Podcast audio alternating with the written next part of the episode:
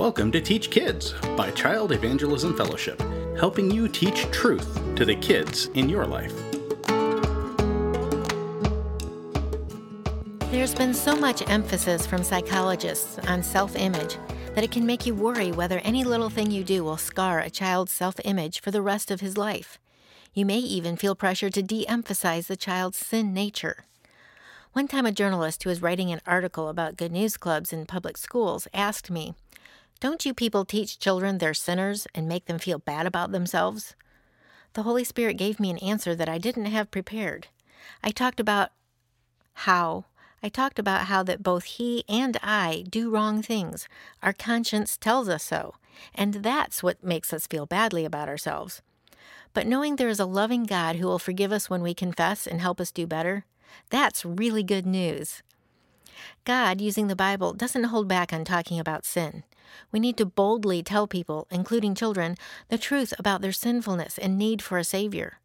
Once we have received Jesus as our Savior, we still need to acknowledge that we have sin that needs confessing and forgiveness. Being honest and receiving forgiveness helps us feel truly loved for who we are instead of whether we perform perfectly. In this world, it's really easy to feel valuable or important based on what we do, what we have, and what position or power we hold. For a child, it might mean doing something like getting good grades, having something like the latest devices or clothing, or having position like being the oldest child in the family. James 1 9 says, Believers in humble circumstances ought to take pride in their high position, but the rich should take pride in their humiliation, since they will pass away like a wildflower. A believer in a humble circumstance might be someone who's materially poor. It can also mean someone without status.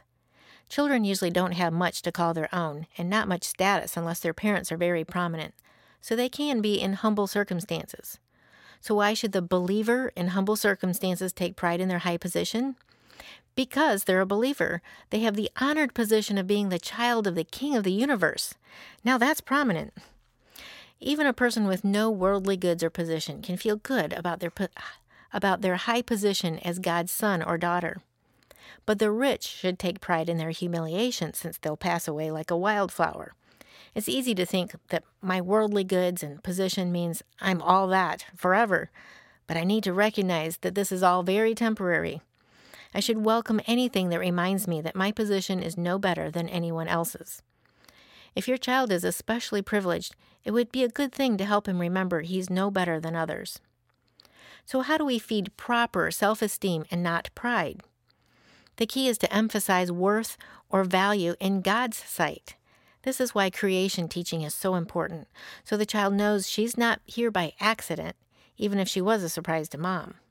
God planned her, knit her body together, saw her, and loved her even before she was born, according to Psalm 139.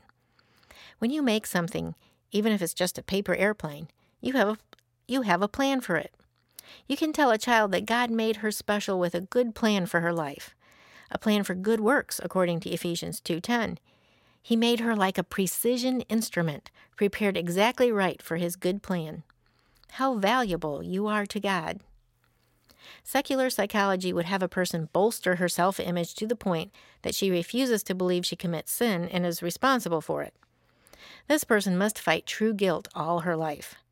When we tell a child they are wonderful without the context of God's value, it can result in sinful pride. Then, when failure happens and pride takes a hit, there's insecurity and possibly despair. Genuine worth in God's sight will come to the rescue. We can't protect a child from many things that might damage his self esteem. His greatest protection is understanding his value to God and the good work God is doing in him. Teach Kids is brought to you by Child Evangelism Fellowship.